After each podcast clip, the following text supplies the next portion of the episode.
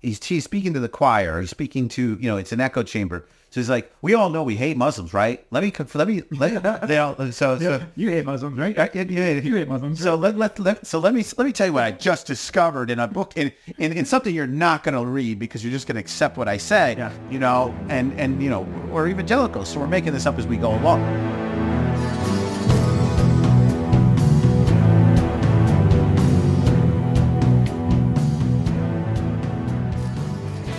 I mean, I, I know I, I didn't get a chance to review the last TikTok video that you sent me. uh, I'm not sure what I said. The Antichrist. Oh, this was a good one because we've spoken about this. He will make a seven-year peace treaty with the Jews. He will conquer Israel and massacre the Jews. He will establish Islamic world headquarters at Jerusalem. He will rule for seven years, establish Islam as the only religion. He will come on a white horse with supernatural power. He will be loved by all people on earth. If that sounds familiar, that is a precise description of the biblical Antichrist. Absolutely, step by step by step by step. The Bible's Antichrist is their Mahdi. We know that the rider on the white horse in Revelation 6 is the Antichrist. They use that verse to describe their Mahdi. Why am I giving you all this? Because the description of the Mahdi is exactly the description of the biblical Antichrist, the beast of Revelation 13. And you go into any kind of a study of that and you will find that all the details match up perfectly. The Bible's Antichrist is Islam's savior. Nations, he will make a seven-year peace treaty with the Jews. He will conquer Israel and massacre the Jews. He will establish Islamic world headquarters at Jerusalem. He will rule for seven years, establish Islam as the only religion. He will come on a white horse with supernatural power. He will be loved by all people on earth. This guy's got 200 and almost 300,000 followers. Is that is that a Christian influencer? Yeah, a Christian influencer, and it's all horseshit. Um, because the so the Dajjal is the Antichrist in Islam. Hazrat said Jesus is coming back to open up a can on him. All right. The Mahdi is like that is I don't want to say secular, but he's like the he he's he's he's mobilizing you know person kind mankind around the banner of Islam. Mm-hmm. He's like the the the the civilian leader. There's no white horse. He's not the Antichrist. There's no- there's no special there's no special power. There's no white horse. No, it, it's really peculiar. Is is there a is there like a conquering of the Jews mentioned in the Muslim eschatological narrative? The Muslim esch- eschatological narrative is is that the that that Israel is for the Jews and and it needs to be stewarded the, the correct way. There's obviously laws that bound them with the, their covenant with God, right? So with Allah, what the you know, that's left up to interpretation. What that means. Okay. but Muslim, the Muslim eschatological view of the place of the of people of the book is very, very clear. Um, and that and it's all this stuff about infidels and all that stuff are stories, all right, about events during the prophet's lifetime, peace be upon him, to deal with persecution, right? Within the construct of the rules of war, right? That and that's that's jihad, right? And so, I mean, so so it so this so basically this guy is doesn't understand what the Mahdi is, Yeah. has no clue what that is, is is is taking revelations and then saying, ah, um, what I'm going to do is I'm going to I'm going to take the Mahdi. I'm not gonna- I'm going to ignore that that that Islam talks about the Antichrist very specifically and describes what the Antichrist is. The Dajjal is what that is. He doesn't know what the Dajjal. He doesn't. I'm pretty sure this guy is unaware of what the Dajjal is, and he basically is saying, thinking that he can replace the Dajjal with the Mahdi, and then say, "See, Christians are against. You know, so they're against Christianity. See, this is." Our book says this, and and their book is in alignment with our apocalyptic view of the world. It's really interesting. I just felt like that was a. Yeah.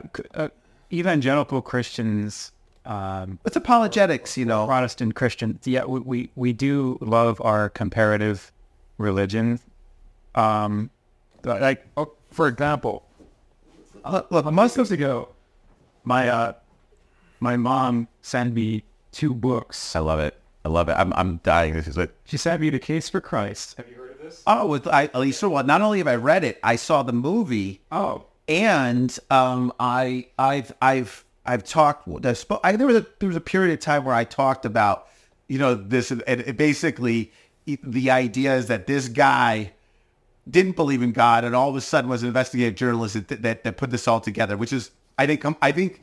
I, it, the whole thing doesn't even hold any water. I think that's all horseshit. I think that he was an apologetics guy that decided to run this gaff, publish this book, make some money at the same time, say that there was we, we know now much more because of the access to information that there just is not primary source documentation. But that's what that says. There's more documentation on Jesus than there is on just about anything else. He says more on the Roman that there's more on documentation on Jesus than there is on like the Roman Empire. He says it's completely insane. yeah. well, I mean, I find the timeline a little bit fishy um, in the book, but it, I, I just thought it was funny. My It's a fun book. Yeah. It's a fun book to read, and it's and it's really really good. Um, it's it. Look, the the case for Christ. Muslims believe in in, in Jesus. They so it, it's not a it's it's not it's not antithetical to to the narrative of Islam, except for once you get into discounting the priesthood of Jesus and then going for the the three day resurrection, and then the, and then you start heading towards that Trinity, which is uh, you know the worst neighborhood in the Christian eschatological town. but the other book they sent me was this. So what's the difference? Well, does that Twenty worldviews, faiths, and religions, and how they compare to Christianity. So as is Christianity is the stand? Yeah. So so I, I had you know uh, of course so over the years I've had multiple copies of the Case for Christ on my shelf. Yes. because I'm a good evangelical. Right. Um, and I've had you know several of these kind of comparative religion texts through an evangelical Christian perspective, where you basically just like compare everything to uh, the evangelical worldview um, and and uh, explain why the evangelical worldview is correct and all the other worldviews are incorrect. And apparently, my, my parents felt that I needed to be re-evangelized. I love, I love it. Sort of- I mean, I'm happy. I, I would, I would be overjoyed if you let me borrow those books. I haven't read the, the Case for Christ in in probably ten years. Yeah, I actually re reread it. I'm about halfway through, but I, I reread Yeah, when you're ready for it. It's good. I didn't want to be like uh, It's more about him. I think it's more about evangelizing him. It's it's to me. This is how I read it. More the um, you know because as a historian, as somebody who's a history major and everything else, his like I know what primary, primary, secondary, and, and tertiary source documentation is all about, and provenance and all that stuff. I, I provenance. I I know that it's very very weak on those things from a historical perspective, but it's very convincing. It's very well written. But it's more about a guy evangelizing himself that's how I read that book. Um, but it only works if he wasn't that to begin with. And so the challenge is, is I'm not sure he wasn't, that wasn't the intent behind this whole thing. Like it's not just a fanciful story. Yeah, well, I mean, the, the general pattern, uh, there's a couple of things I have to say about this book if we're on the topic. One is that it's an extremely modern book with a capital M. Yeah. Meaning that this is the sort of thing that might have been deeply meaningful to a baby boomer or Right. even like an older Gen Xer. um, Yeah, it's like Dianetics. Yeah. You know, it's like a Dianetics, it's like someone book. someone who you know was uh, is preoccupied with kind of um, physical proof and evidence and stuff like that um, in a way that simply isn't true and hasn't been for quite some time in terms of the newer generations. And so when I looked at this book, you know, as a teenager, and of course it was something that was very, very influential within the evangelical world, um, I always found that while I might not necessarily disagree with anything in it, it just didn't seem terribly relevant or interesting to me because it wasn't really asking the questions that I was asking.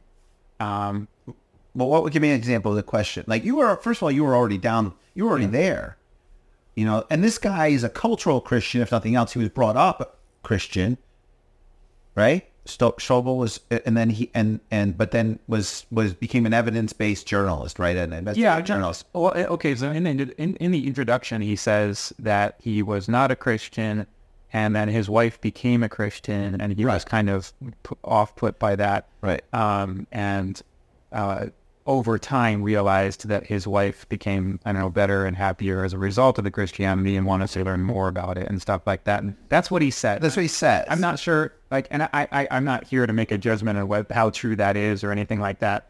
My point is that It's not. Let me put it this way: it's not that hard to grow up in America being a cultural Christian to turn around and then say, "My wife became Christian, so I investigated it, so I became Christian." Do you see what I'm saying? You're you're not going against any grain. no, You- You're you're going with the flow. You know, this is largely. I wouldn't say it's a it's a culturally Christian country. No, no, But you know what I mean? I Like, think I think that the, the, the purpose of this this book and books like it were to take the um, the feeling of discomfort that modern people had with the, the apparent dissonance between faith and science Yeah. and reconcile it. And that's what uh, that I and it attempts to do that. I agree. Yeah. I agree with you on that. Yeah. modern Christians, again, meaning like baby boomers, were preoccupied with that, and we see it all over the place in that in, in the 20th century, uh, trying to reconcile the gaps between faith and science. And so it's like the the idea is that maybe at a faith level, um, I believe that Jesus, you know, died on the cross for my sins and and and, and uh, performed these miracles and stuff like that. But as long as there's no physical proof that those things happened, or as long as the timeline doesn't quite make sense, then there is an uncomfortable disconnect between what I believe in my heart and what I am able to see or prove. And furthermore, I uh, I don't have all the tools that I would like at my disposal to convince other people that I'm right. And that's kind of like the main thing is how many tools can I put in my ut- utility belt to um to convince people at a historical, scientific, factual level that the things that I'm saying are true or at least reasonable. Um, and, and so that's the idea behind books like that. And it's a little hard to explain, you know, it, it's basically just the idea that for a modern Christian, something like this is supposed to be a mic drop. Um, like this erases all reason for doubt. Right. Um, and for a postmodern Christian, that just isn't true. Um, it, it's one of those things like um, exactly how many things about Jesus would need to be proved to be true in order for me to make a decision in my heart that he was God Right. and that I had to follow him in a certain way. What where where is that line drawn? Yeah. And that's a you know that's a unique question for every person. Yeah. Matters of faith and, and what I mean, I always say that I don't you know, I don't represent Islam, right? So and, and, and but but I but I I know what I feel in my heart. And I never said I was a good Muslim, you know? Yeah. Um but but I try my best as as as is the way. So the problem is is that even if you presented with me the most any like a case in front of me that says that I'm wrong. And you and I have had these conversations where I've said, well, I don't even. I guess sometimes I don't even know what that, what's going on. I know that if I confront someone confronts me with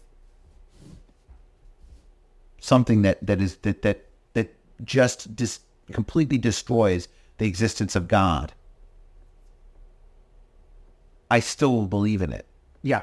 So so so I'm already. I, it it doesn't matter, and I and you know who I am. A lot of, of my background. You know, if, if we, since our from our conversations and our friendship, you probably know most more than most people from you know when we've shared uh, you know stories and stuff like that. You, know, I don't know if it's the chicken or the egg with me, right? So I don't know if I exist um, because I grew up a certain way and I was heavily socialized and and groomed it to move in this direction, or that's just who I am. There's no difference now. Um, when it comes to something like this with the Strobel stuff, yeah, his wife converted. I mean, you're reminding me of the story a little bit. I just recall it's just it. The problem is when you're confronted with evidence, a- and and as somebody who's like I said, a historian, you turn around, you look at some of the a lot. So there's evidence that's that's that's that's accepted, and then there's evidence that's discounted. Right?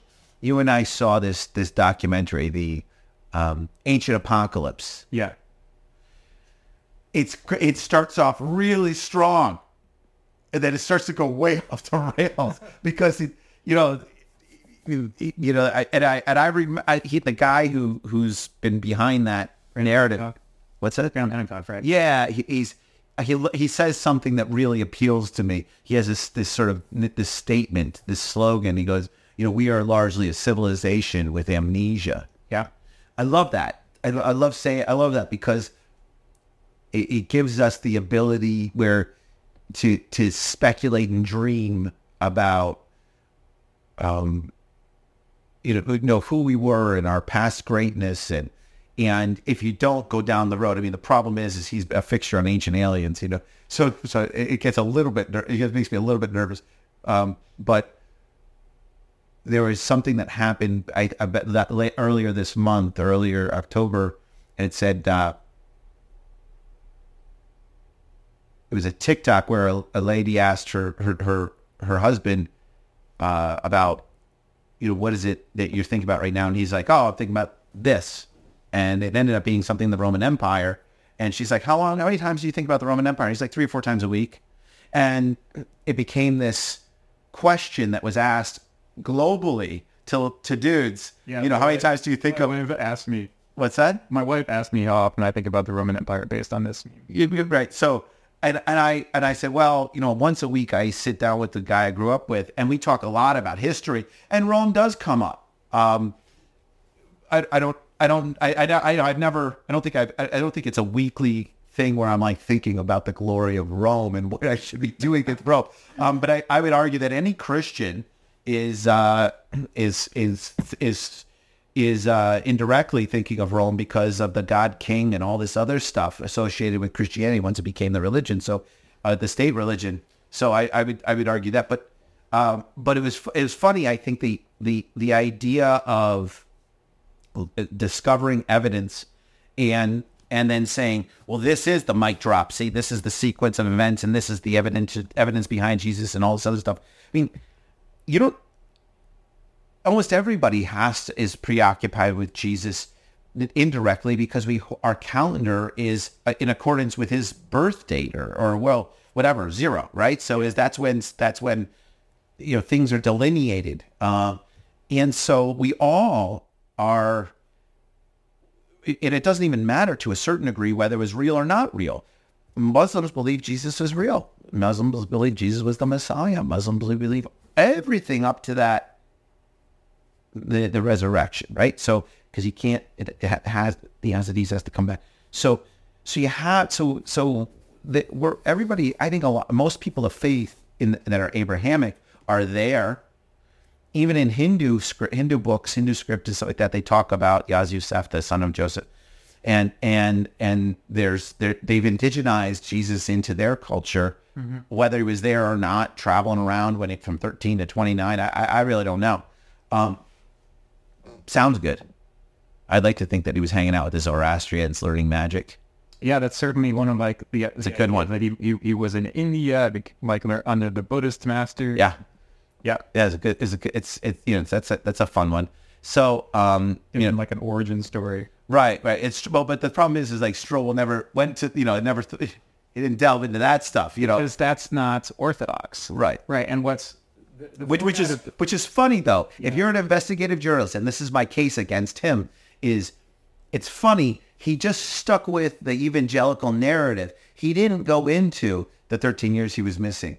You know, he didn't go into any of that stuff. Right. So I don't want to be too hard on this book, but my impression of it is that he there's he follows this pattern where he will have these hard questions that need to be answered, and so he'll go to and But he finds the answers. he'll go to a Christian expert Right. to answer them. He will lavish praise upon said expert. Yeah. Like at least a page Yeah. of credentials and personal praise and observations about what an amazing and wonderful person this is. And then he'll set up a few straw men yeah. for the expert to knock down. And it's not completely unconvincing or completely uncompelling, um, but it also is not really, uh, to me, a picture of a person coming from a, a place of grave personal doubt um, and extensive historical, whatever that is, or scientific knowledge of the issues involved. He just has some itches that need to be scratched, and he kind of knows exactly how he wants to scratch them. Right. And where to go and who to talk to. And I mean, Which is great. That that's typical for someone who, like Fox Mulder, wants to believe. right. Yeah. I've been in that place. Yeah. Well, I mean, Mulder, but Mulder, you know, like, you know, if you're, I mean, I, I didn't, I never watched the whole series. What was that called? The X Files. The X Files. Never watched the whole series, but because I couldn't, it took there was recovery time between the episodes that I saw. It it, it just it, it as as somebody who's been involved in, you know, government work and and and and questionable uh, activities out there. Um, you know, like he would end up in like a, a I, I just this one sticks out in my head. A cave complex in uh, the Rust Belt somewhere where there was um, uh, uh, what was it called? Uh, genetic material from like everyone on the planet, Yeah. and uh, and then like and then and then and, and that like that as if that wasn't enough. Yeah. In a you know a government hidden government facility with like very strange like very loose security. You know, it's like it's you know it was like it was like keep out and then a big steel door and then you get through the big steel door and then all of a sudden you take two steps and there's a stainless steel super door. You know, but he you know they're able to badge in or something and then you get in and there there it is and uh, and then there was a lab, and and you know, that would be enough to just to run into that, let alone a lab with like embryos or something. And then I remember him having a conversation with like some director just outside the door, and he's like, you know, and the guy's like, just let it go, you know, like I'm just like. That's not that's not what happened to you. you know, like like I look like I was like I'm feeling, you know, you know, you're you're sitting on the thing that Mulder, I guess, was. I don't know. He was trying to find his sister was abducted. I I think we I recall like part of the yeah that was in the part of the story which. Uh, You know, you know, I, it would have been so great if the other one, his partner, ended up being the sister. Wouldn't that, that would have been a great bunch of shenanigans. You know, she was always leading him down the wrong path. Yep. You know, that would have been a fantastic end. I don't know how the series ended. Maybe I think it'd be wonderful. It was just a murder suicide between on the two of them in a car because they're completely insane. But um, Yeah, I kind of had a, a uh, yeah, a slow, painful death. That series, unfortunately. well, I it just the problem is is that once you start introducing shenanigans at that level, conspiracies at that level, it, you can't you you have to constantly prime the pump. Yeah, yeah, it's a, it's an escalation. Yeah. Um, yeah, that's and of course, so many series fall into that trap. I mean, anybody who's in your office who has a poster that says the truth is out there, or whatever the poster is that he had there, Uh-huh. You're not having lunch with that guy. you know what I mean? Like you're not. Speak for yourself. You know, like you know, like you're not. I totally have lunch with that. You know, you know, you're not. You're not getting involved. Um, You know, it, it, FBI agents are are are are threefold. Either they're accountants, uh, and and whatever whatever that image that count that conjures up of an individual, you're spot on. yeah, Um, the second thing is is that they're very they're very much like the second third is very much like uh, Kyle MacLachlan in in in Twin Peaks. You know, one dimensional. Uh, has a, an idea of something that is uh, uh, uh, has a process that's highly questionable, that that that doesn't produce any results. uh-huh. Yeah, you know, no one was caught in that in that series. It's fantastic, but nobody no one was caught. But wasn't that the point? I I never finished Twin Peaks. I really have to do that. you don't have it. It, it doesn't finish. Don't Right, Well, that's Yeah, the point. you can't. Yeah, it doesn't fit. And, You know, and people were angry when the murderer was revealed at the end because it was like that. Well, Frost and Lynch got into a fight, and uh, and and then Lynch had to finish it on his own, which is the excuse of why he ended up crapping th- out and doing whatever he did. Um, at the end, it ends up that uh, I can't remember his name. Uh, Kyle MacLachlan ends up being Bob. That's what ends up happening at the end. Uh, which that that's that's that it ruins the the chase. That's the whole point of it. You know, you know, having an FBI agent that is that is ends up being Bob doesn't make doesn't that's that's been chasing him for a, a number of years doesn't make any sense. I think we're touching on an interesting point here, which is that in real life, stories don't have endings. They just have new stories getting started all the time, right? And and nothing is ever really resolved, right? And so we have this desire, this sort of human desire we want the denouement. We want everything to be tied up in a bow. Yeah. resolution. Yeah. And so much of our faith is tied up in that desire. We don't want to spend our lives wondering what's real and what's true. We want that to be established so that we can operate under that knowledge in security and, and safety. And part of the problem, you know, is I, I think that normal human experience for most of human history has more or less been that you had old people that told you how things were and what mattered. Right, an oral tradition. Yeah. And you would kind of, you would go, you'd be like, oh, okay, that's settled. Actually, I was listening to Graham Hancock last night and he was talking about this exact thing is, is, is that um, these questions of what is the meaning of life? Who is God? Where do I come from? Where am I going? Are sort of adolescent questions that for the typical human throughout most of history would have sort of been answered satisfactorily at an early stage. And then you could just kind of move on. And, and it simplified things. And that doesn't happen to be true for us. Um, and that's part of why we experience so much anxiety and why this conversation around apologetics and stuff like that becomes so heated. Well, you know, we got this conversation in part because of this this this this sermon, and and uh, it what surprises me about it is is is he's speaking to uh he's he's speaking to the choir. He's speaking to you know it's an echo chamber. So he's like, we all know we hate Muslims, right? Let me let me let you know, so so. You hate Muslims, right? Uh, yeah, yeah, You hate Muslims. So let, let, let so let me let me tell you what I just discovered in a book in in, in something you're not going to read because you're just going to accept what I say. Yeah. You know, and and you know we're, we're evangelicals, so we're making this up as we go along. Let me start with this. You know, and and so um, if no one's doing the math uh, ever, um, but it was it was it was a funny thing because you know this guy's got three hundred thousand. Don't worry about it. Okay, it's like something's trying to cut its way out of the wall. You know, There are things in the walls so, they usually don't come through. Uh, but so, uh, but you know, it's just it, it's always very funny where it's like, you, you know, the, the Mahdi is the Antichrist. It, it's in alignment with our book. See, another reason to hate Muslims. It's like, you know, like it's and guess what? I'm right.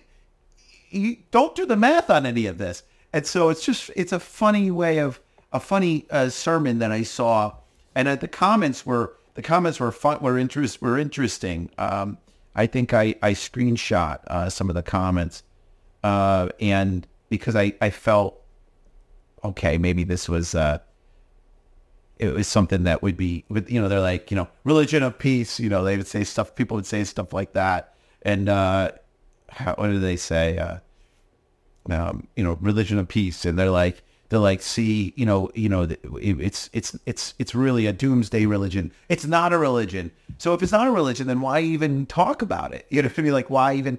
They're saying that Islam is not a religion. Yeah, yeah. I mean, the reason why I like uh, here's the thing: if take my background, personal background out of it, the reason why I like Islam is that we know that Muhammad existed.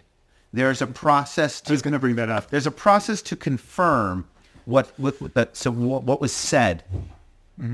Uh, so so that it becomes you know, what you would call, like call canon, right? So a hadith is a saying of a prophet, right? So people around him have to kind of hear, heard him say it. And sometimes there's different versions of it. And then they take the versions and they say, okay, what do we do with this? And then scholars come together and say, okay, we know something was said. This is the most likely thing that was said, which is why I don't understand like that the, the well, Muslims believe in the in the uh, the Injil that, that that there's a book of sayings of Hazrat Isa that there's that something somebody must have done you know written something down right there must have been and he was a good rabbi and rabbis are you know have a crew around them so there must have been and he definitely had a crew around him but there's a there's a process of confirming what was said. There's a process of confirming how the prophet lived, um, and it's it's it's explicit in how to go about that. The idea of um, I think of Hitchens. He goes he goes, how much hubris do you have to have to say that you're the last word? Well, you're you, know the, all these other religions predated and they're and therefore better. But I'm an atheist. Well, it ha- in the timeline it, it happens around 600 so it is later and by just the lineage of islam it does provide the last word if you're adhering to abrahamic lineage so the idea that that muslims are against judaism and christianity and all these other things is is abrahamic lineage in terms of like theological thought so every every good every every good Muslim should have four books, right? There's Torah, the Injil, Psalms, and the Quran. Yeah, but why does it have to stop there? Well, I'm not saying it has to stop anywhere, um, but but but this is this is a cornerstone of the faith.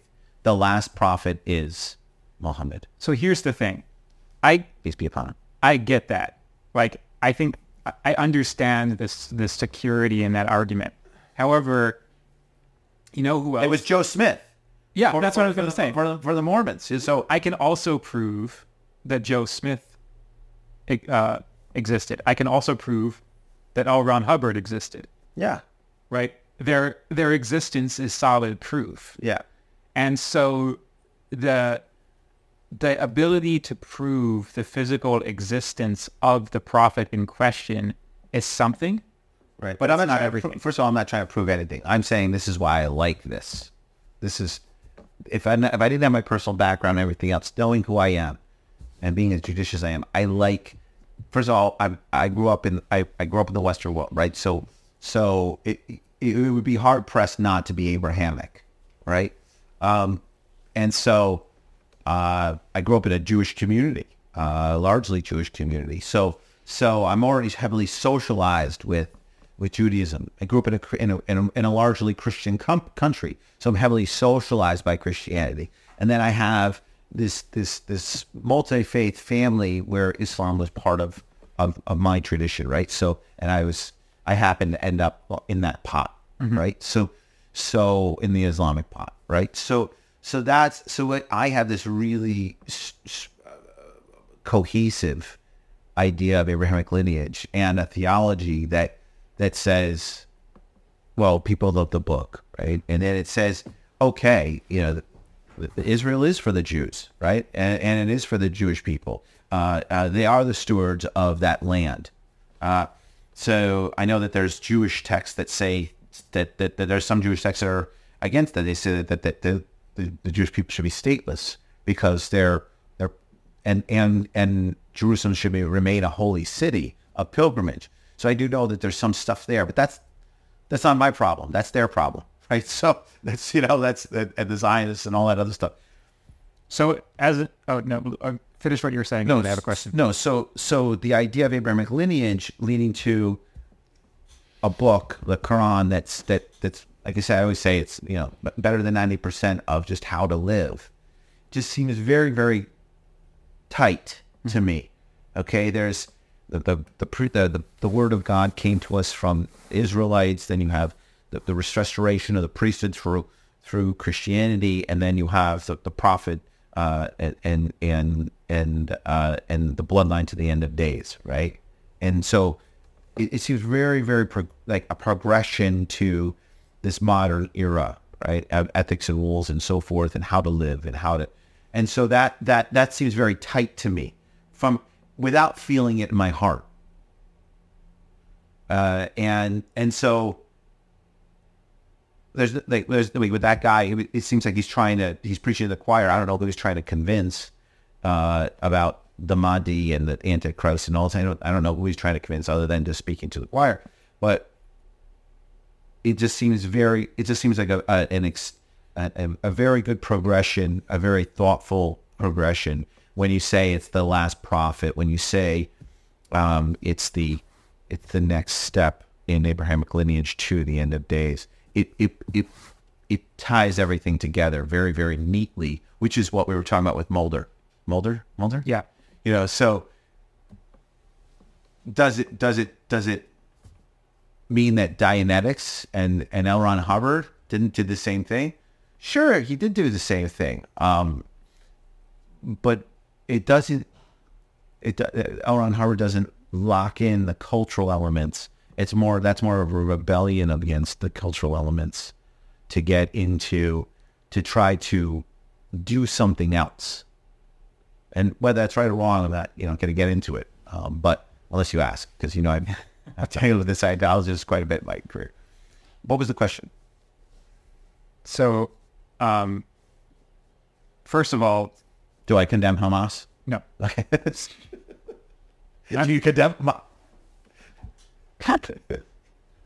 We we all condemn Hamas. okay? yeah.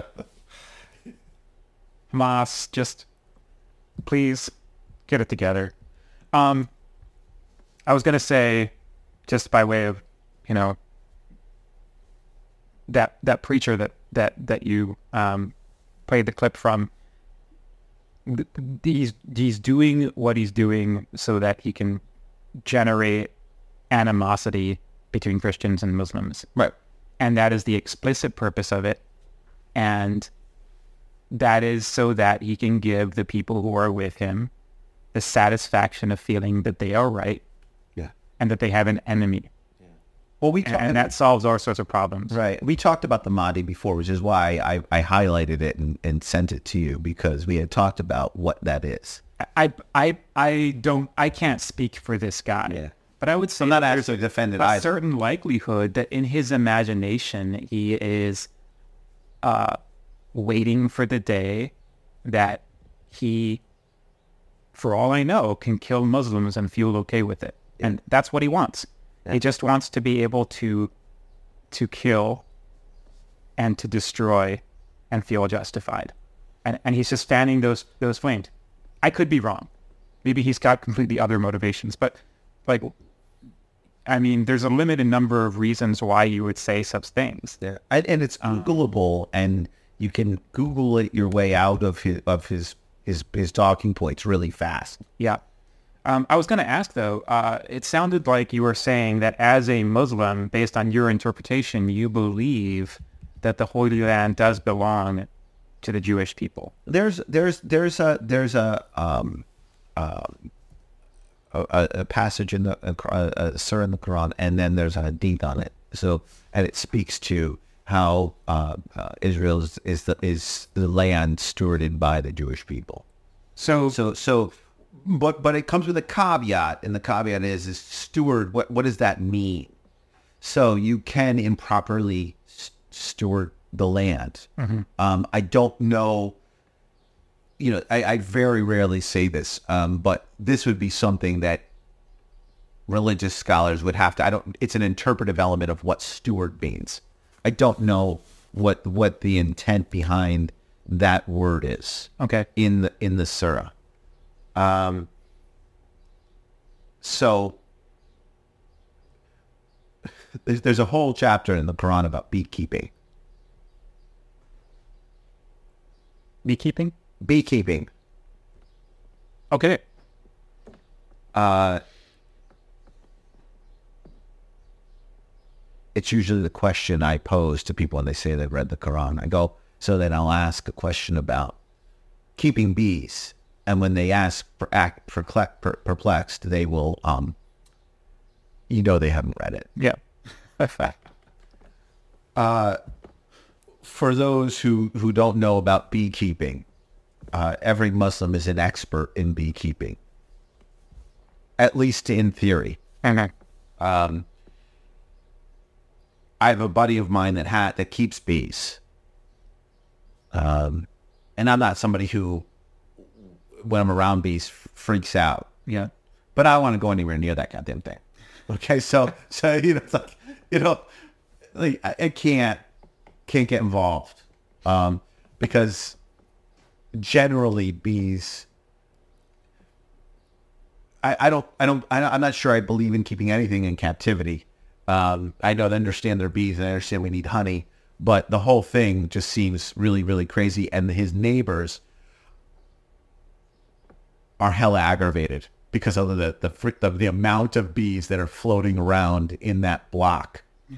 because he's in suburbia, Oh wow. right? So it's I find it very inconsiderate towards the bees, and I'm going to sound like a hippie here, and inconsiderate to your neighbors, and inconsiderate to a bunch of because of, but that's my own personal struggle.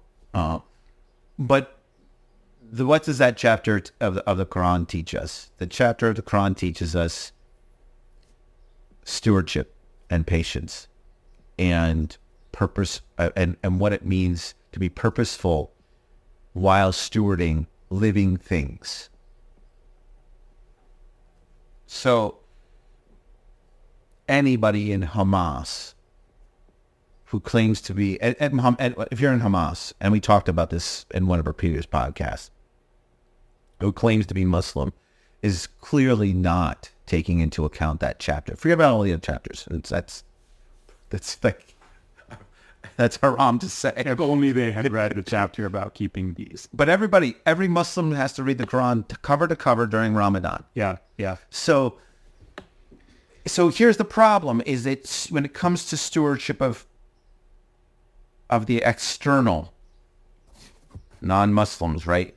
Um, then there's something, and and like I know somebody's going to say, "Wow, everybody else is external." They're like bees, so you know, I know that somebody's going to freak out about that. But the point is, is that beekeepers are purposeful and gentle and calm, and they have these sort of like slow. It's like a ballet, you know, and how you deal with bees because you don't want that to aggravate them, but you want the honey. Yeah. You want to keep them alive, right? And then you got to keep the colony. It's a whole song and dance. And so stewardship of the Holy Land and Israel, I draw the connection to that chapter of the Quran because I there's it's very very purposeful on what stewardship means. Um, of course, it's still left up to interpretation because the Jewish community has covenants, their own covenants with God. And and and whether or not those covenants have been stewarded properly, I mean, who knows? You know, so so there's and there's very clear parts of the Jewish history where you know, like the Babylonian exile and certain things where, all right, we, you know, we're gonna, we're gonna, we're gonna, we're gonna pop out from from Egypt, for example, and then like for sixty years, and then and then poor Moses never gets the lowly. You know, there's a lot of a lot of very there's a lot of specificity in how the Hebrew God governs uh, the Jewish people during their relationship. So I, I and I wouldn't. I'm not gonna. I'm not gonna weigh in on that some of that stuff. Although I think I'm gonna write an article, which is gonna get me in trouble about the different covenants and whether or not they were stewarded properly. Like, according to what's from an, out, an outsider looking in, you know, what, what, what, what if I was going to say, okay, the covenant, wait, what the Babylonian exile, what, what, what was, what was that punishment for? Yeah. It, it was the Babylonian exile was because there were a, a long sequence of kings, two king fractured kingdoms, where me, most of those kings forgot about God Right. and led the people astray. Right. But he is from a Jewish perspective, you know, speaking with, and that's a, what, what's, wh- how was that looked on? I think that Was is- it a just or unjust? my impression is Was it a, what, did they break the covenant or, but something did happen is the question. Do you know what I mean? my impression is that is the Jewish perspective. There's no way to read the Old Testament in any kind of serious way without recognizing that it is a series of stories, of sequences in which Israel or God makes a covenant with Israel and Israel breaks the covenant. Right. And then God is like, hey, you dropped the ball. Here's how we can start over. Here's another shot. And then it happens again. Yeah. So my question is how again. how many of those incidents are there? And, I'm, and that's that's that's what I'm getting at. Number one. Number two is speaking from a Muslim perspective and the stewardship, whatever that means. What's the covenant there? And I don't know if I'd have to. You know, is it is it is it wholly Islamic or is it is that feed into the Zionist sort of narrative? and that's what I'm kind of going through. what the word Islam means? Uh, it means submission. It means Submission. Okay. What does Israel mean? uh, what does Israel mean? Yeah. Do you remember that? Um, no, no, was it Struggles with Struggle- God. Struggles with God. Yeah. So Israel comes from um, uh, Jacob wrestling with this angel or this manifestation of God. Right. And uh, Jacob perseveres and God submits, but Jacob walks away with a limp. And this whole this story is a microcosm for, for Israel's relationship with God. So Israel is positioned historically, theologically, in a certain way with this unique relationship with God where the covenant is constantly being broken, constantly being renegotiated. Right. Yet for some reason, God considers it important To reestablish. to reestablish it yeah, over and, and, that, and that's that's what I'm getting at. That, that what I'm saying is I'm I'm pointing out that that dynamic yeah. um, I Muslims submit to God. Yeah. Christians are little Christ. They follow Christ. Israel Why muddy the water with the Christians? struggles with God. Yeah. That's their role. Right. It's in the name. I, I just, for what it's worth. No, it's a fantastic reminder. Like when you, you know, because I, I haven't thought about it, that the idea behind that, and that's, but that's what we're dealing with right now. It's front and center in the news. The idea of, uh, you know, Christians want the reestablishment of the, the temple so that, that they can bring about the end of days. You know, there's a Zionist agenda, right? Um, but then, which, that, but then we have this the the, the tradition of the Jewish people and the idea that um, they're struggling with this, these, whatever the current covenant is. And so what, what is the current covenant with God and, and, and the Jewish people? For, I, cause I, I've spoken with a number of rabbis that have told me, well, we're supposed to be stateless because that's part of the latest rendition of the covenant with God, and, and Jerusalem's supposed to maintain itself as a holy city. And I said, well, it's kind of antithetical to the to the Islamic perspective that that Israel is supposed to be stewarded by the Jewish people, but I don't know what steward means. So I'd have to get I, you know get into that. Yeah. I mean, I, I know that obviously Christians have an answer to that question. What, what is the current covenant with God? Oh, yeah, but you guys, But I I don't don't want muddy the water with like you know. What I'm saying is that I, I don't actually I don't Yeah. I don't think that there's there is an agreed upon equivalent. I think it, but I would. This is what I would think. This is what I would think it, it means. Providing access to the faith communities to the, to the holy city. I, I would think, mm-hmm. more or less, Okay. right? So And then and nothing happens until Jesus comes back, right? to all faith communities or to Jewish faith communities? Well, you know, the Jewish, the Jewish, uh, um, the the the Jewish, um, I think narrative in that is pretty, you know, that it's it, you know it it's pretty clear. You know, they're the chosen people, and therefore they're stewarding the relationship with God, good, bad, or ugly, and we're all just along for the ride, Yeah. Um, which is fantastic, which is great because if that's the case, you know, handle it. right. That that would be that would be my thing. Is like just just handle it because I, I gotta I I've, I've been caught up in in in my Islamic world since I was you know a young boy, and uh and I would just like to just be able to pray and just be able to to run my business and do whatever, and you guys handle it.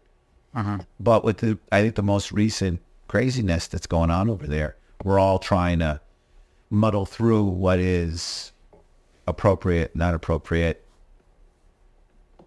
You know, what what the the idea of victimhood on both sides. Yeah, and and it becomes an impossible thing to untangle, as these things always Yeah. do. Because which Jews, it's like which Muslims, which Jews are handling the problem. So I, I just, um, I was looking at this thing. I monitor online all this stuff, and I, I, I, I just, um, I just downloaded this strange uh, bunch of pictures on, on. Uh, it was just, it was about faith groups and who, who's in charge of different faith groups and uh, I don't know what I did with it. And uh, it said like who's in. Ch- it, was it was an interesting. It was an interesting uh, set of uh, uh, things. It basically was talking about you know the different religions and you know what's their centers, where are their pilgrimage sites, uh, you know, who's their prophet, and who's who's going on, and then it basically try to tie up everything. Like who's in charge of Judaism? It's this guy. Who's in charge of Christianity? It's this guy. We talked about this a few weeks ago. Yeah, and and so I was surprised because what they did is they basically said um, that the guy that's in charge of Mecca uh, is is in charge of Islam. Okay, and um, Oh, bad they got that uh, sorted out. yeah, and, and so it, I, and, and it- it's completely insane. But that was what they did. Uh, they said that that there's then there's a guy right who's in charge of Mecca, um, and uh, and and he's part of the the clan that's in charge of this, the Qurayshi, and uh,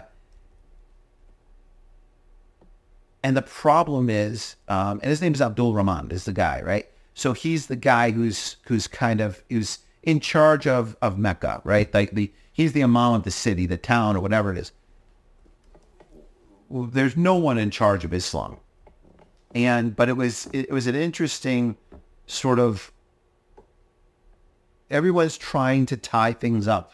Goes back to our conversation to keep make keep, put everything into a neat bow, and you say, because the next conclusion is, well, why isn't this guy? I've not come. I've never heard of him. How come he isn't handling the business? Yeah. Well, he's because he's not in charge of Islam. Um, there, there's no one that is in charge of Islam. Well, you sent me this video earlier this week uh, of this completely outrageous Baptist pastor. Um, I think I've seen him before. I'm pretty sure I took some Greek lessons from, from his videos years ago. Oh, what was it? And he's this is a I can't remember. Oh, he was kicking somebody out of the church. a particular, particularly obnoxious fellow. But the point is that the people who are in his congregation are in his congregation because that's what they want. They want to know who's in charge. Right. And this guy has presented himself with enough forceful authority that he can solidly take charge of this little flock. Yeah, yeah. some guy went to the front and he goes, "I'm just looking for some."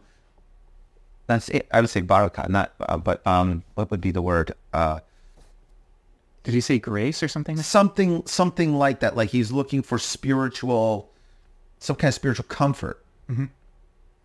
And and he goes, "You're not coming up to my whatever, and and, and you're not going to try to run the show," which the guy clearly wasn't. And he called security to grab him and like bring him out. Yeah. Isn't that great that he had these two like suited goons on hand? goons. Yeah, they were. I mean, Christian goons. I come from a church that had goons.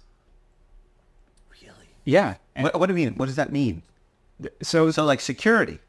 Well, yeah, but the pastor had these guys that were just loyal to him. Love it. I love it. And I wish I was evangelical. I can, you can just um, do whatever you want, can't you? yeah, it was a, a really interesting kind of political environment where you had this you had this flock of maybe 200, 250 people. And they're all paying for your lifestyle. Well, they're supposed to be, you know, not typically in an evangelical church, the, the statistics are that um, 90% of the tithes are provided by 15 to 20% of the people. All right. So you have a lot of people who are just sort of hanging on without really contributing. And so the church very heavily depends on a, a small core of people who are deeply invested in the church, financially, time wise, and and you just like emotionally, right?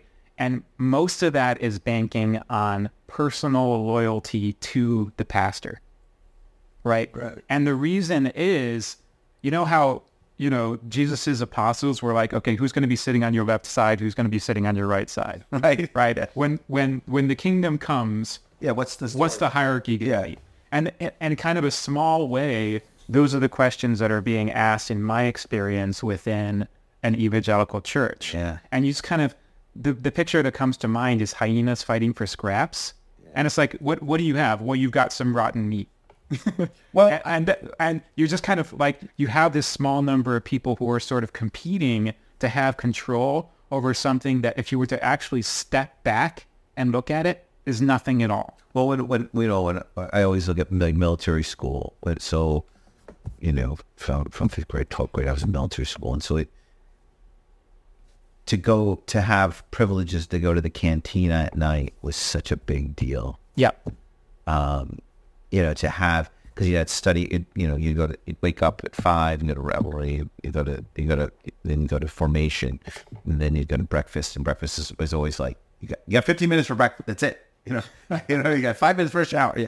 So, anyways, um, then you go to school till about eleven. Then you then you you you you, you intern somewhere, you know, uh, to learn some military conduct, whatever it is. You work out, then you you know, you had your day planned, but then you had study hall from seven to nine, and you had a half hour from nine to nine thirty.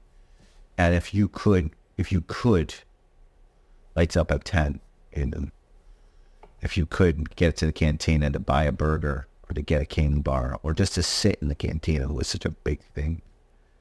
You know, you know, the politics are never so high and the stakes are never so low. And the second you step outside the fence, outside the compound, you were live, you were in the real world, and none of that stuff mattered, and no one even understood what it was.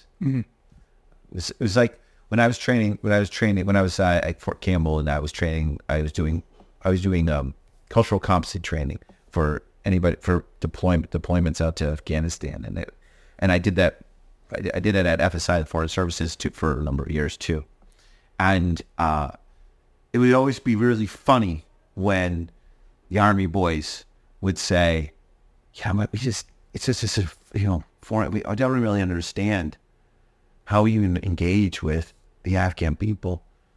And I would say, "It's a tribal culture. You guys are uniquely, uniquely uh, positioned to be very successful in engaging the Afghan people." And they'd be like, "What are you talking about?" I go, "You, you guys are the the military by nature is a tribal culture by design." you guys all have patches. No one knows what they mean outside the certain service, let alone inter-service. Like, you know, I don't know what that means, with, this, what this patch means, or that patch means, or this one.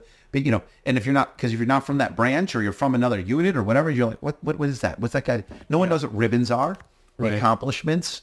No one knows what the what what any of that stuff means. Rank. I mean, people know what a sergeant is, and stuff, but if you go to the nuances between a master sergeant, senior master sergeant, no one really knows. Yeah. Um, and so you, I, I, I said, look, you guys just need to stick from your beach of the pond. You, you know, I'd say you guys are, you guys are Fort Campbell. You guys are, air, you know, air mobile, right? You guys, they're, they're, they're, uh, uh, you know, heli- they're, they're air cav, air cavalry, right? Whereas the 82nd, those guys jump out of planes, right? There's an, there's a, there's a, a rivalry between them. That's tribal. And I'd explain that was walking through this with them. And uh, I would get emails and kind and well, and then, then when I was in Afghanistan, and I was with everybody, and we, we were chatting back and forth. They're going, when you, I, you know, I always think about that when I was engaged in the Afghans. It's like we have a unique way of engaging because we are tribal. But I think that it's the same thing within Islam. We there's different there's different communities all over the place, and they're- all each one of these communities have their own identity. The politics is never so high, stakes are never so low. They really don't care about bringing outside people in, unless they're that you know they, they want to keep maintain their Tea Party and their authority within their Tea Party. Yeah. Um, and, and bringing people in is is great, but it there's an idea of how it might disrupt things. So you got to bring them into the fold as fast as possible and bring them into Right. in line. So, and the reason it happens within And this is where Hitchens was right about religion. the reason it happens within Islam and happens within Christianity is because it's human. It's just it's just human behavior. We will tend to place ourselves in tribes and then have these hierarchical power games within the tribes to figure out where do I fit? What's my role? How can I be comfortable? You know, within this context. And this the human uh, tendency to break out into tribes will always manifest itself in any situation. And so you just kind of separate the theolo- theology entirely, just take that entirely out of the equation. And what you have is humans being humans. Yeah. It happens, you know, my business. It happens all the time with all of our stuff. Yeah. Um, and so I, I think that that's what I've come to understand about my experience in the evangelical Christian church is that there are certain things that we did and thought and practiced because of theology. And some of it was good theology and some of it was bad theology. But there are other things that we did and thought and practiced just because we're humans and we were doing what humans do. Right.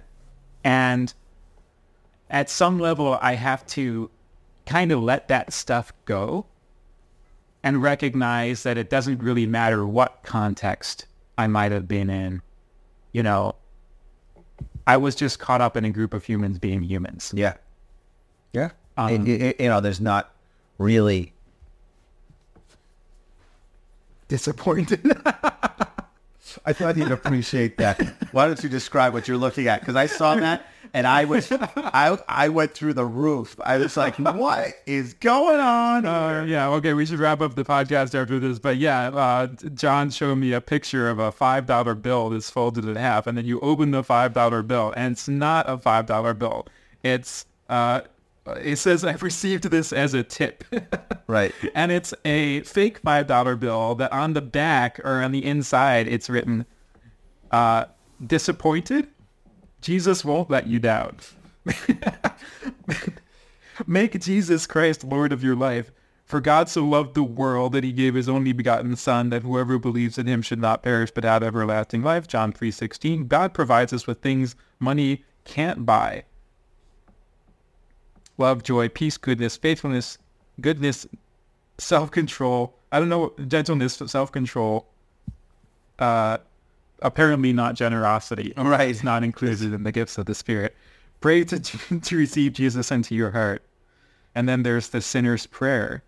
Can, can you imagine someone receiving this? As a tip who's from Yeah. like, from like working in a restaurant business and doing, I mean, I would, I would be through the roof. I, you know, and, and, and I, and you know, and I think its intent is to get into a dialogue and also to be cheap at the same time. Yeah. To not pay for services rendered. I, I, yeah, and it's it's amazing to think that there is a mentality in which that makes sense. Like, okay, I'm not giving you money for your work, Right. but I'm giving you something that's more important and more valuable. So I should feel good about this, and you should feel grateful. Right. It- well, this is this is um the the the, you know, the conversation uh, that happened in uh, Caddyshack. uh, so Bill Murray was the, was the Dalai Lama's caddy. He tells his story, and the ball he shoots the ball, and then the Dalai Lama you know hit the ball, and it goes into this ravine. And he took him you know two three hours to go get it, and he brings the ball up, and he gives it to the to the Dalai Lama. Guess what? No tip, he says, and he goes, but I got total enlightenment, so I got that going for me. he says. And that's it's like that's that's exactly what this is all about. So when what I'm wondering is, um, when Hamas invaded Israel, was that their version of a fake five dollar bill? I don't know. I Hamas is a doomsday cult. Um, I don't. They have. I don't think they have anything. I know you're trying to egg me on here, but they, yeah, I don't. I just think that you know, once you violate the, the the maxims of Islam, you're not Muslim anymore. You can claim it all you want. Yeah. Well, the point is like the, the basic mentality is I know what's most important. They rocked in there and they did what they did. Yeah. To because they and they've done it now. Hamas is a household name. Uh, they've got a ton of PR. They've they it's been there's been a lot of disruptive operations, particularly because I've, on campus pe- and, and and protests and people doing stuff. Someone asked me, said, "Oh, you're going to protest?" I go, "I don't protest. I'm not. You know, I understand the right to assemble, but that's not my thing. I work in process." I was like, "I, I don't understand. I'm the so what what now after things. Um, I don't believe that anybody should be protesting in the name of Hamas. It's outrageous." Okay, yeah, sorry. My, the the point I'm trying to make though is that um, we can all too easily slip into a mindset where because we believe that we know what is most important Right, and we're and we are right. and, and we're right, then whatever actions we take Are justified. are justified based Yeah, on I, I don't. and it could be at something as little as giving someone a fake five dollar bill or as big as killing lots of innocent people. Yeah, I mean, I'm I'm overjoyed that Hamas appears to be stewarding the prisoners appropriately. I was overjoyed to hear about this Jew, that Jewish lady, that grandma that, that and then she shook the hand and said shalom and and she said and she and then she she did a news briefing and she said they treated us very very well. I was overjoyed to hear that.